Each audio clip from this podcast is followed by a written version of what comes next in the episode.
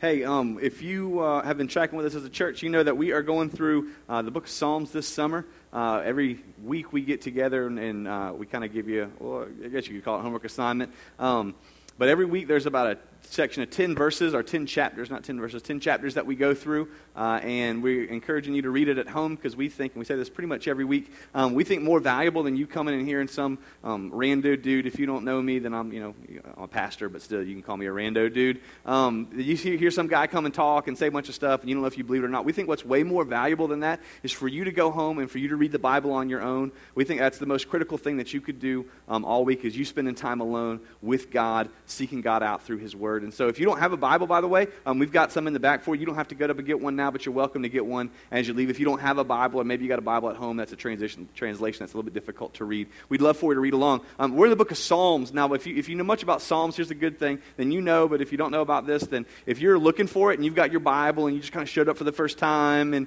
and you know, you got the Bible because somebody told you you're going to church and you thought, okay, well, going to church, I probably need a Bible. You know, it's kind of like, hey, let's go play baseball. It's like, okay, well, I need a glove. You know, so you kind of brought your Bible. You don't really know what much Here's a good thing about Psalms. You just crack that bad boy to about the middle, and you're probably about a 90% chance, if you have good, you know, marginal direction, then you're probably going to hit the book of Psalms. We're going to be in Psalm chapter 90. Now, let me give you a little bit of backstory to Psalm chapter 90 before we really get going. Psalm chapter 90, interestingly enough, is not written by David. Many of the Psalms that we read are written by this guy named King David. Now, you, you might not be a Bible person, but you probably have heard of King David. David is the David from David and Goliath. After David beat Goliath, they wouldn't say, like, oh my gosh, you beat Goliath, you're king. There was a long transition that happened. There was a long period that happened. In fact, it covers a few books of the Bible. But David becomes the primary um, king. Well, he's not primary king. He is the king of the nation of Israel. But even more so than that, David becomes the primary writer of the book of Psalms. But in this particular psalm, there's a fellow by the name of Moses.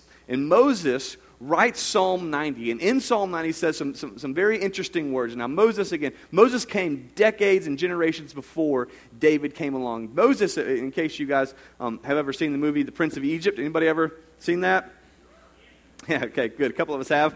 Um, anyway, so, so, so, so, that's Moses. If you haven't seen it, then you can go, you know, watch it for yourself. It, you know, pretty interesting account. So, anyways, so Moses is this guy who essentially was born as a Hebrew kid, um, but he was born in a population that was enslaved by the nation of Egypt, and e- the Egyptians um, kind of enslaved and using as slave labor all throughout their kingdom to kind of build these great monuments and do all kinds of different things. And so, Moses was of this kind, and there's this big thing that happened where they're going to kill all the firstborn. Moses gets put in this little cradle, ends up, crazy set of events, getting raised in Pharaoh's house and one day sees how one of his guys is treated and kills the Egyptian, scared, terrified for his entire life, and dips out, runs into the desert, gets taken by this, you know, pack of, you know, kind of wilderness people, if you will.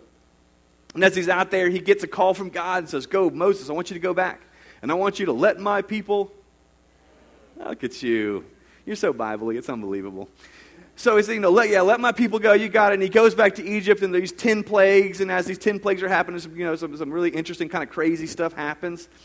And as Moses goes through, eventually Pharaoh decides to let the people go. It wasn't really an easy battle. It was kind of a, you know, he felt like he had no other choice. And then he regretted his decision. And so Pharaoh's army chased Moses into the desert. They tried to do him in part of the Red Sea. You guys remember maybe that? You know, all of a sudden Moses you know, puts his staff out in the sea parts. Has anybody, by the way, ever tried to get real spiritual one day? I had a guy who did this.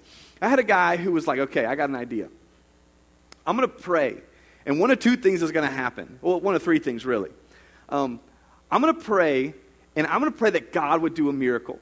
And I'm going to pray that God would do a miracle, and He would either part the lake that I'm about to walk into, I would walk on water. I'm going to get my loafers real wet, right? One of the three things. In fact, let me just take my shoes off just in case. And so he prayed. And as you can, you know, guess, he got his feet real wet. He didn't have anything happen. But Moses, you know, God says, Moses, I want you to go into this, you know, thing. And, and so he parts the sea, and Pharaoh's army dies and all that stuff. And Moses' army, or Moses' people, the nation, the nation of Israel, is now wandering through the desert looking for the promised land.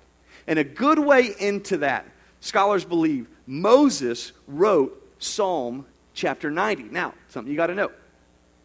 At this point in Moses' life, Moses is a pretty old fella.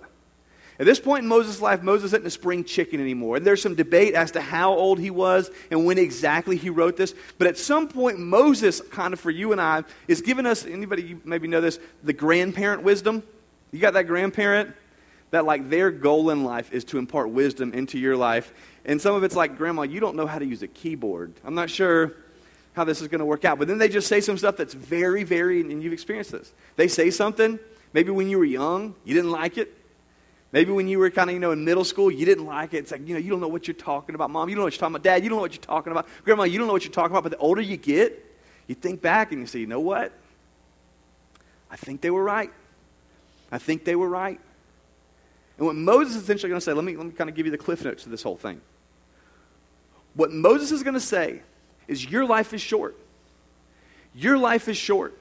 Your life is short. My life is short. Our lives are short. It's the temptation for you and I to feel like we have forever.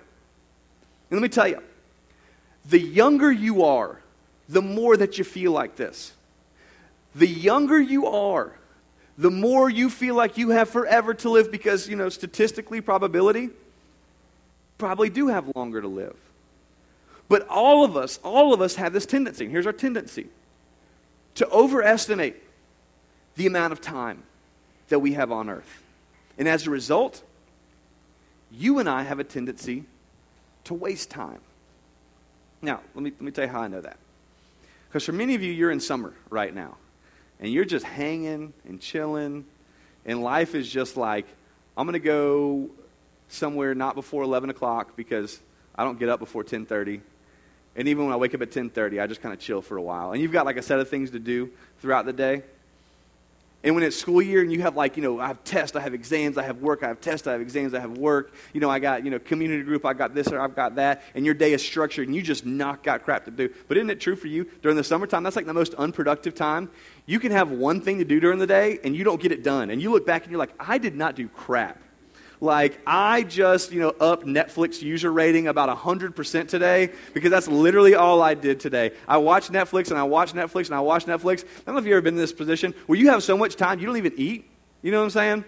Like, you're like, I'm going to go get something.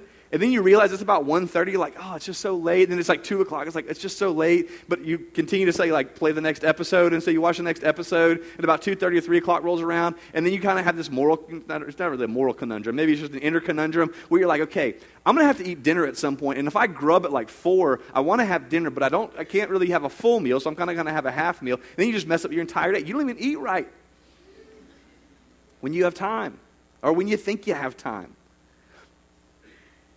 But isn't this true? When you know, when you know that you only have so much time and you have so much to get done, you are such a better steward of your time. When you feel like you have all the time in the world, when you feel like you have all the time to do maybe one thing or maybe two things, you waste your time. But when you feel like you've got only a short amount of time and you've got so many things, you get efficient. You become effective. And so Moses, Moses, in Psalm chapter 90, is looking into this nation of Israel and writes this psalm and imparts wisdom. And in verse 12, he's going to say something that I think, man, this is what's interesting about this. I think, regardless of what you believe, because some of you walked in this morning, you're a Christian, and you've been a Christian for a long time, and you've been going to church, and you've been showing up and showing up and showing up and showing up.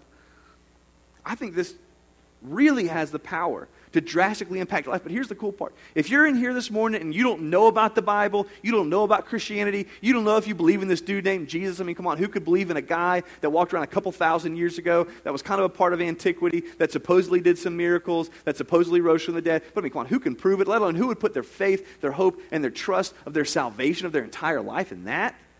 And the exclusivity? I mean, come on. That's just tough. And here's the cool thing regardless of where you are, today, regardless of where you are, what Moses has to say, what the scriptures say, through this account of what Moses wrote, has the ability to so radically impact your life. If you let it, not all of us are going to let it, but if you let it, it honestly has the potential to change the trajectory of your and my life.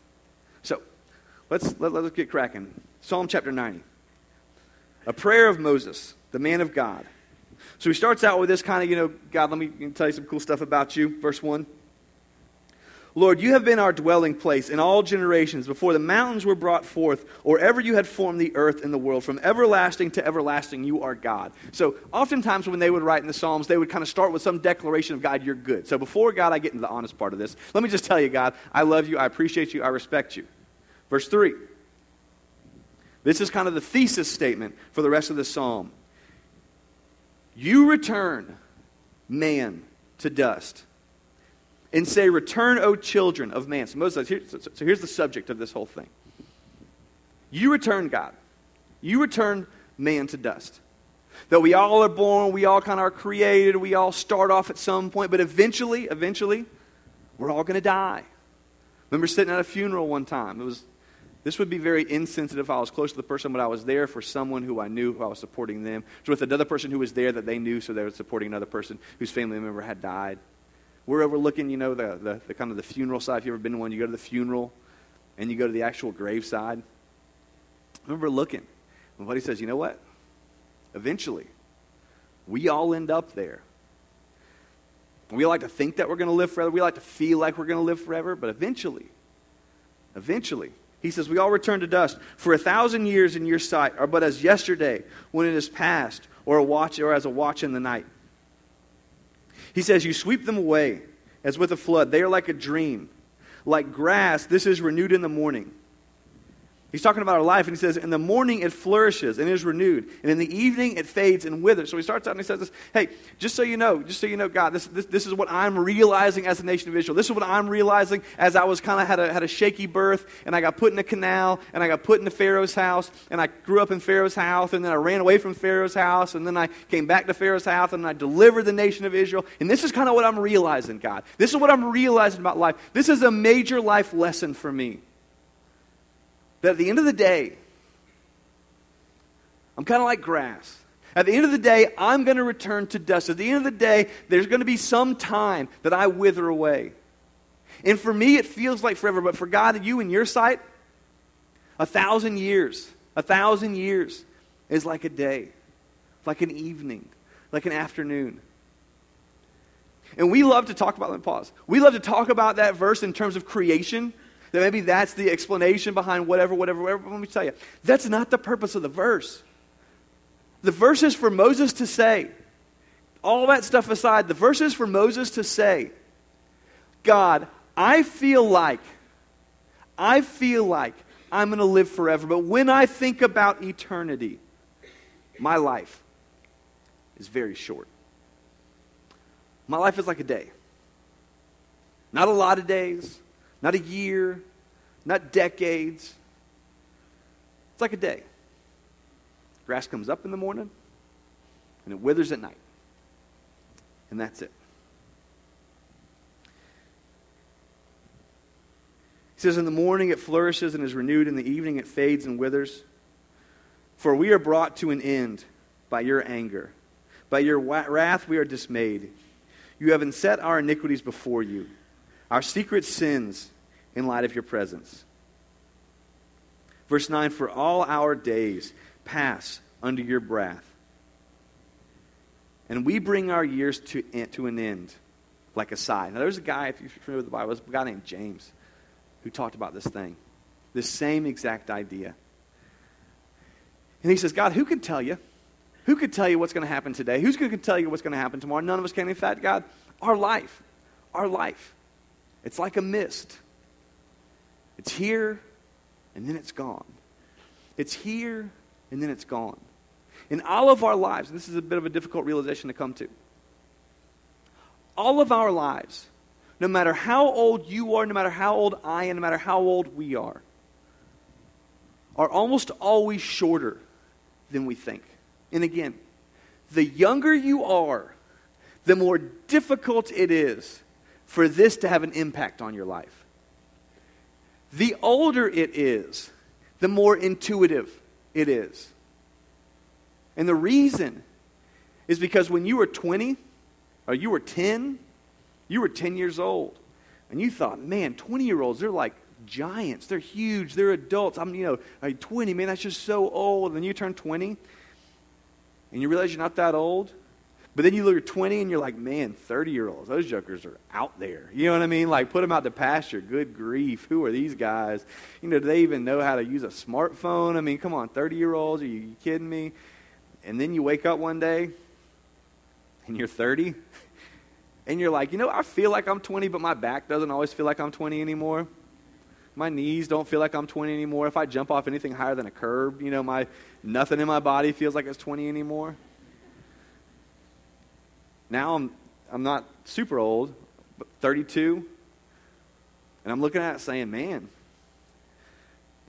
I thought 40 was like a million when I was 20. I was like, are you kidding me? 40 year olds? Get out of here. That's like my dad's dad, practically. You know what I mean? You're just, they're like a million years old. I'm looking at like, I'm closer to 40 than I am to 20 at this point in my life. Like, that's bananas to me. But I'm sitting there looking at it. And imagine when you're 40, when you're 50, when you're 60. The older you get, the more time that you have behind your belt. And the more you can look back and see how fast time goes. And when you're young, it's not because you're dumb, it's not because you're ignorant, it's not because you're bad. You just haven't had as much time to look back and see how quickly time goes. And so Moses looks at this whole thing and said, Man, our lives, our lives, our lives are infinitesimally short. For all our days pass away under your wrath. We bring our years to end like a sigh, verse 9. The years of our lives, let's put this in real perspective. The years of our lives are 70, or even by reason of strength, 80. Yet their span is but toil and trouble. They are gone soon, and we fly away. And who considers the power of your anger and your wrath according to the fear of you? Now, let me tell you who loves this so far. Some of you, you know, you showed up and, and maybe you're here for the first time, and this is a bit of an odd way to start the whole sermon thing because you're sitting there saying, okay, so great. So we're all going to die. Sweet. Let's, let's pray and go home. Cook out afterwards, you know. Eat some sausage. Who cares? We're going to die. This is like, this is like the, uh, I don't know why I've had this, this thought in my head ever since I started studying for this. I kind of have this, this thought. There's this like high school girl. She's about 16 years old. Her boyfriend just broke up with her for the first time, and she's in a room crying, listening to like dust in the wind. Anybody done that before? Don't admit it. Don't raise your hand, please. That's embarrassing. But you're sitting there saying, okay, yeah, you know, it's all going to pass. We're just dusting. That, that, that's like the only time in life that this is comforting. But Moses is speaking to these people who, honestly, there's a couple of different ways that they probably would have interpreted this. Many of them are in the desert. Many of them are never going to outlive the desert. And for part of them, Moses is saying, Hey, I know it's tough. I know it's difficult. I want you to continue to endure. I want you to continue to endure. I want you to continue to endure because this life is temporary. This life is temporary. No matter how bad the pain is, no matter how awful it is, no matter how painful, no matter how much you wish you were back in Egypt, nation of Israel, I want you to know that this, this, this is temporary. But we are going to somewhere that's eternal. This is temporary, but we are going to somewhere that's eternal. And he speaks to the people and he says, So in verse 12. And this is, let me just tell you, this is one of my favorite verses in the Bible. I know pastors say that all the time, and I got a few verses that are my favorite verses in the Bible, but this is, especially in the Psalms, one of probably three or four of my absolute favorite. And here's why. Because this is so insightful into how I think. This is so insightful into causing me to think about my life how I wouldn't normally think about it. So, this is what Moses says in verse 12. So, in other words, in view of all that, in view of the fact that your life is short and my life is short, in view of the fact that we're all going to die, in view of the fact that our life is like a mist, in view of the fact that our life is like a breath, in view of the fact that our life is like grass, you know, here and then gone. So, teach us to number our days it says, So teach us to number our days, that we may gain or get a heart of wisdom. Now, here's the principle. If you know that your life is short, you will be a good steward of your life. If you think your life will last forever, you will be a bad steward of your life. Moses is looking at this and saying, God, I'm, I'm, I'm still an old guy. I grew up in Egypt. Yeah, I did that whole thing. I had the desert the first time. Yeah, that whole thing. I went back to Egypt. I had that whole thing. And now I'm back in the desert. And I've been back in the desert for a while. And God, I know my days aren't long. But teach me to number my days. Because if I can remember that my life is short, if I can remember that my life is brief, uh, brief it's going to impart wisdom into my life. And here's how. When you realize that your days are numbered, when you days realize your days are numbered and you don't have much time, it gives you perspective. It gives you a new lens or a new grid through which you view the rest of your life. And you view all the decisions of your life. You see, isn't this true?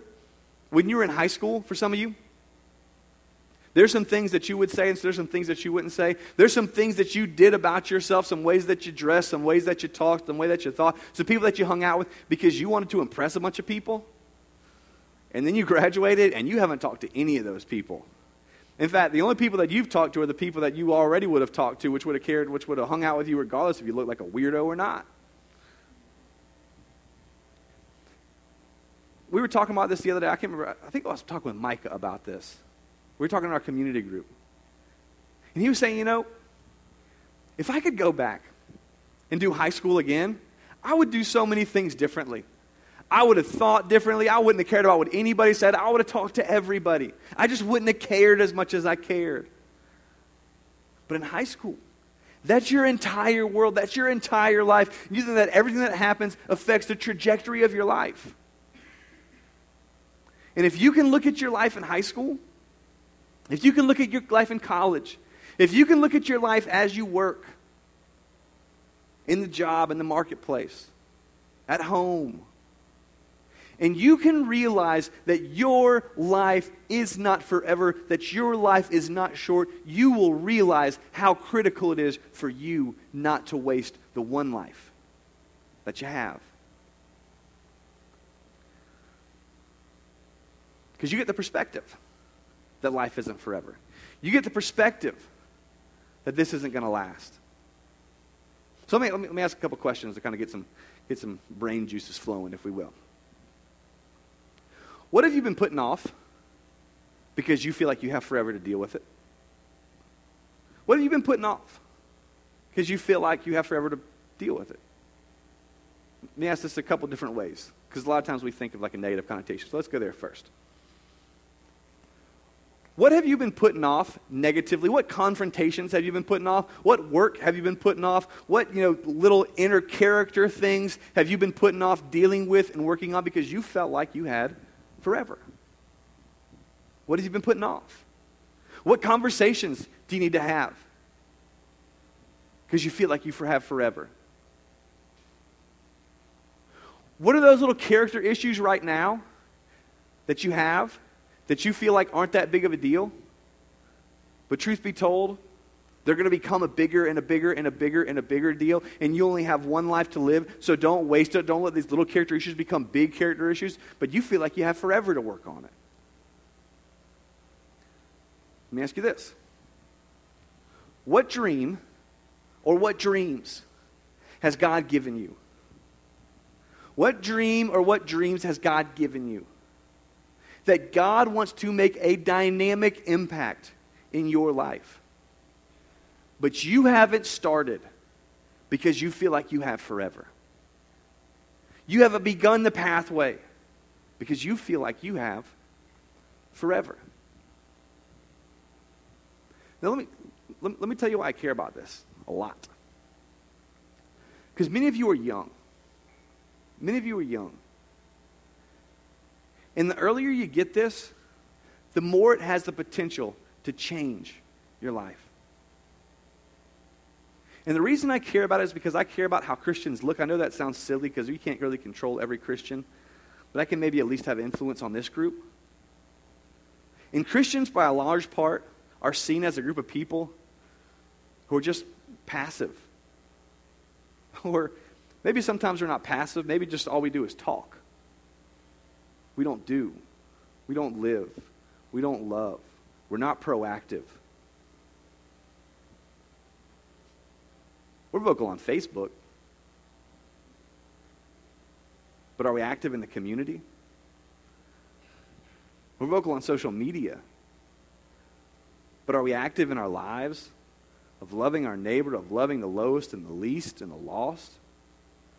Doing what Jesus did, which is to go find the people that no one else in culture, no one else, no one else in society would deal with, would help, would love, would serve, and loving them and helping them and serving them and loving them the most. And I think the reason is because we feel like we have forever. And we feel like someone else is going to do it. And we feel like someone else is going to go. Someone else is going to love. Someone else is going to help. Someone else is going to serve. Let me, let me just plead with you for a second. Don't waste your life. Don't waste your life. Don't waste your life. The entire, just so you know, the vision of this church is not that we would have a bajillion people at our church and we would just have more and more and more and more and more and more and more people.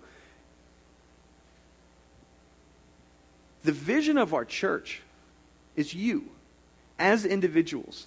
In fact, the way that we say it is we believe that you are uniquely wired and gifted to do something extraordinary for the kingdom of God that we believe inside each and every one of you, God has given a wiring and He has given a gifting to do something extraordinary that you can leverage for the kingdom of God. And let me break that down a little bit. And we do this from time to time. That He has given you and gifted you and wired you with something that you're good at. Now, that doesn't mean church wise good at. Maybe some of you, you know, you're an unbelievable greeter and we think you should be on the greeter team. Maybe for some of you, that's, you know, you know you're an unbelievable, uh, you know, kid person. And so, you know, go hang out with our kiddies. You know, maybe for you, but it, it's nothing to do with church. Maybe for you, you're an unbelievable lawyer. Maybe for you, you are an unbelievable accountant. And man, you are just meticulous. Numbers make sense to you, dollars make sense to you, cents make sense to you. Go with me on that one. Thanks for the gratuitous, you know, giggle. Anyways, you know, for, for, for some of you, man, that's like your thing. And here's what we're saying. Here's what we're saying. Use that, leverage that, and not even like use that and leverage that so come to the church and be our accountant. That's not what we're saying at all. Maybe God has given you the gift of being an unbelievable accountant, and your ministry is to be the best stinking accountant in the history of Tallahassee so that other people who are younger accountants are someday going to look at you and say, That guy's a phenomenal accountant, and you can look at them and say, I'm a phenomenal accountant, but it's not because I'm good, it's because I am empowered. I feel like God has given me a gift, and I just want to steward this gift. And here, let me introduce you to my God. Maybe it has nothing to do with anything that you ever do inside of the church. But all of us have a tendency to have a gifting and to have a wiring and not leverage it for God's kingdom or not leverage it at all. But we think He's given you something that you're good at and that you can make an extraordinary impact. That doesn't mean a big impact, that means that you can have an inordinate, a more than ordinary impact in something. You know, last week we talked about this idea that God is the primary focus and that everything else is just kind of details.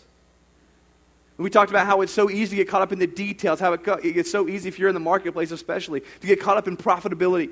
We have this illustration that all this stuff is like shoestrings. Money is like shoestrings. Shoestrings are important. Sure, you want to tie your shoes. But at the same time, I'm not going to spend my life, if I can have the, the choice between my daughter and my shoestrings, like, I'll wear flip flops. Who cares? Because I love my daughter. And that's the primary focus. But maybe for you, you're in the business, you're in the marketplace, and God has made you an unbelievable shoestring collector. Like it seems like everything you do, you just have bigger margins. It seems like everything you do, you're just going to collect more and more and more and more shoestrings. And let me tell you, that is a phenomenal thing. Because God has given that to you to steward that, to make a difference for His kingdom, to know that your life is short, that you can't take any of this with you. And so use that, leverage that, be generous with that, because God has given you that. Whatever your gifting is, wherever your passion takes you, wherever your gifting takes you, you should never feel bad. You should always feel responsible. And so Moses, looking into this nation, I think is saying something very clear this morning. That wherever you are, whoever you are, whatever your tendency is, all of our tendency is the same, which is to think that we have all the time in the world. So, what are you putting off? What are you not leveraging? What has God given the gifts and the talents and the abilities and that you're not using? Maybe because you think you're unusable. Maybe because you think there's no way to use that for God's kingdom. Maybe just because you feel like you have all the time in the world, so what's the rush? If you're in here and you're 15 years old, if you're in here and you're 17 years old, let me just tell you right now you're exploring. You're exploring what your gift is. You're exploring what God's given you a gift for, a passion for. So do everything you can to learn. If you're 21 and 22 and 23 and 24, you're deciding. But don't think that because you're in the process of deciding you can't make it different now.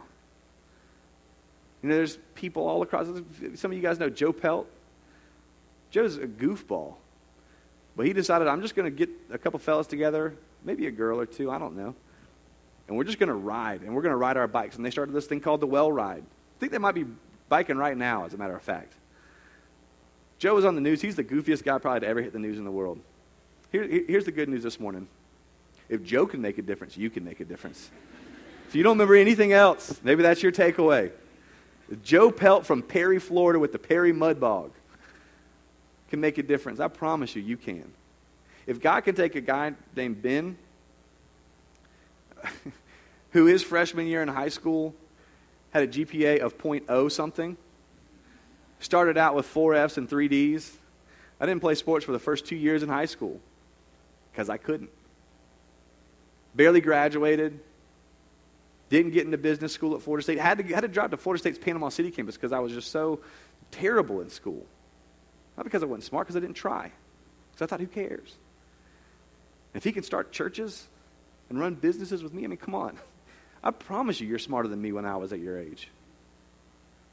God can use you. God wants to you. God is going to use you if you allow Him and if you let Him. And here's the beautiful thing. Here's the beautiful thing about this whole idea. I kind of want to wrap this up with this. God has given you a short time here on earth. And God Himself saw this, knew this.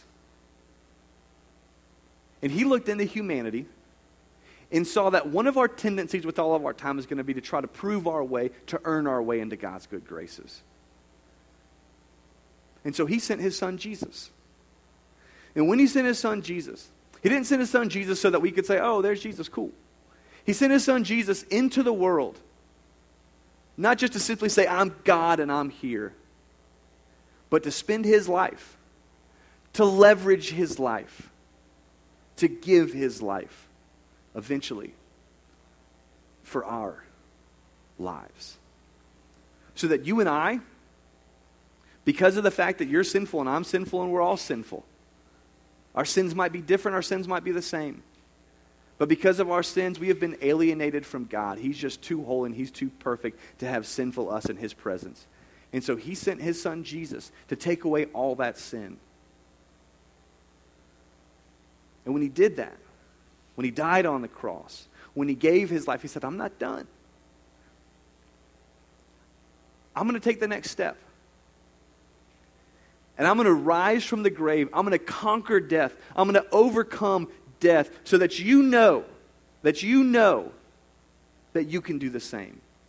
So that you know that I have already done something extraordinary for you.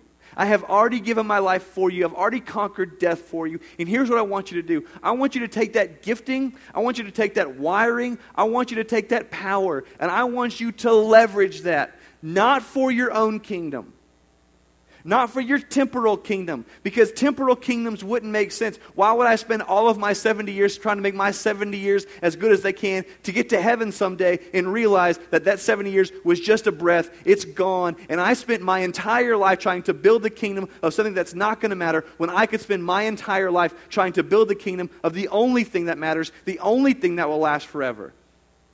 That's the name of Jesus that will reverberate through the corridors of heaven for the rest of eternity. And I can use my short time, my breath, my here for a little bit and then gone to do everything I can to try to make my kingdom great, to try to use the gifting and the wiring and the passion that God's given me. Or I can use it for something that's actually going to last.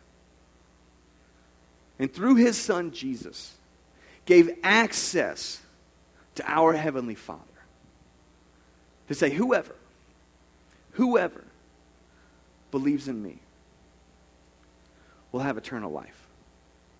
Whoever places their faith, whoever places their hope, whoever places an active trust in me for their salvation will have eternal life. Now, we're going to end this morning this way. We're going to take communion together. And here's why I love ending services with communion. Because communion celebrates the night right before Jesus died. Jesus got together with his closest crew. In Jesus' life, which was only a few years, which only a few years of those few years were leveraged to just public, public, public ministry. But he spent his years of public ministry going completely for building the kingdom of God. And he sat at the Last Supper and said, Fellas, let me tell you how this is going to go down. My body is going to be broken, and my blood is going to be shed. But when that happens, I want you to know it's going to be done for you. And so when you meet together, when you take this supper together, I want you to do this in remembrance of me.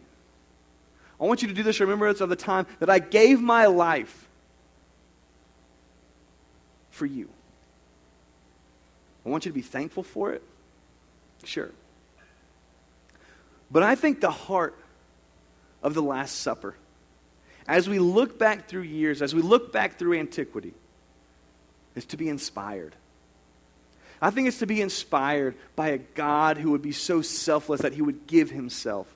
I think it's inspired to have a God who would look back and who would give his life so that you could be a part of his kingdom. I think it's inspiring to look back at a God who gave his life so that you could spend your life, in my life, in our lives, patterning our lives, building our lives, focusing our lives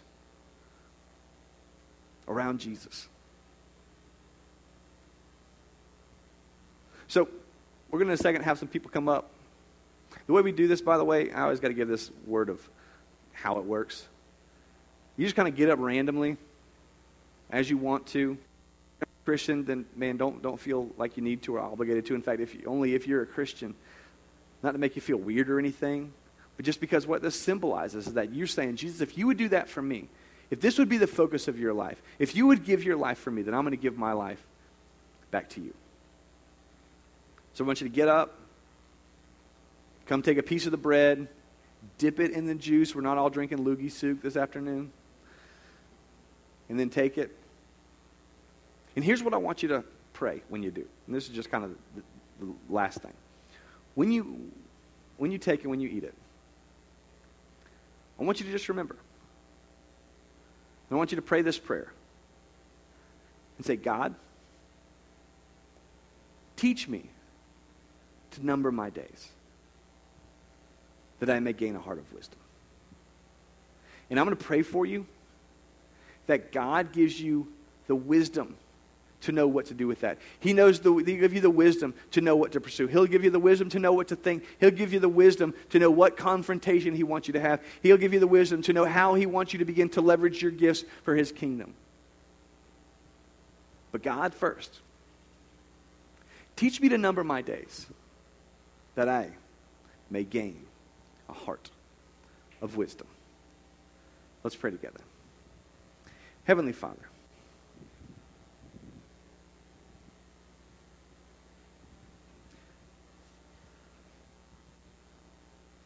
God, on the night that you died, you gathered your disciples together. You broke the bread and you said, Take, eat. This is my body that's broken for you. You take the cup and you said, Take, drink. This is my blood that was shed for you.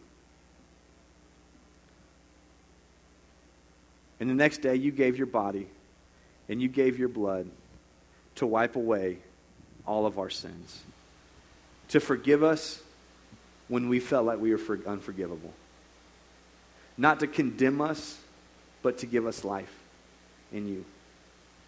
And so, God, I pray for all my friends, all my brothers, all my sisters in here this morning who maybe walked in and the reality of their life is they felt unlovable, unforgivable.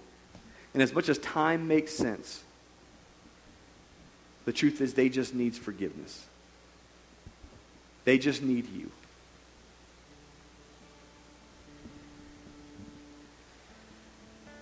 And God, I ask and I pray as we drink and as we eat, our hearts can do it in remembrance of you. Our hearts can remembrance and do this in, in, in you who had a short life, who were killed in the middle of your life, but leveraged your entire life, who knew that you only had a certain amount of time. And you leveraged everything in your life, your short time, for us and for the furthering of your kingdom. And so, God, I pray that as we take this, as we eat, and as we drink, our hearts would simply say, God, teach us, teach us, teach us to number our days Teach us to number our days, to give us a heart of wisdom. Because we know the more time that we feel like we have, the worse stewards we are. But the less time we have and the more stuff we have to accomplish, the, the better stewards we have. And you've given us a lot to accomplish here on earth. There's a lot of hurting here on planet earth. There's a lot of suffering here on planet earth. There's a lot of people who need you, who don't know you, people who feel unforgivable, who have been forgiven, people who feel unlovable, who are so lovable. And you've given us a lot to do. So help us to be stewards of the gifts, of the talents, of the abilities. That we would leverage those and we would not get to heaven having wasted our lives, spending our entire life championing a name that at the end of the day is going to not last. But the one name that's going to last forever, which is Jesus. Please, please, please help us to number our days that we will gain a heart of wisdom. In the name of Jesus, we pray.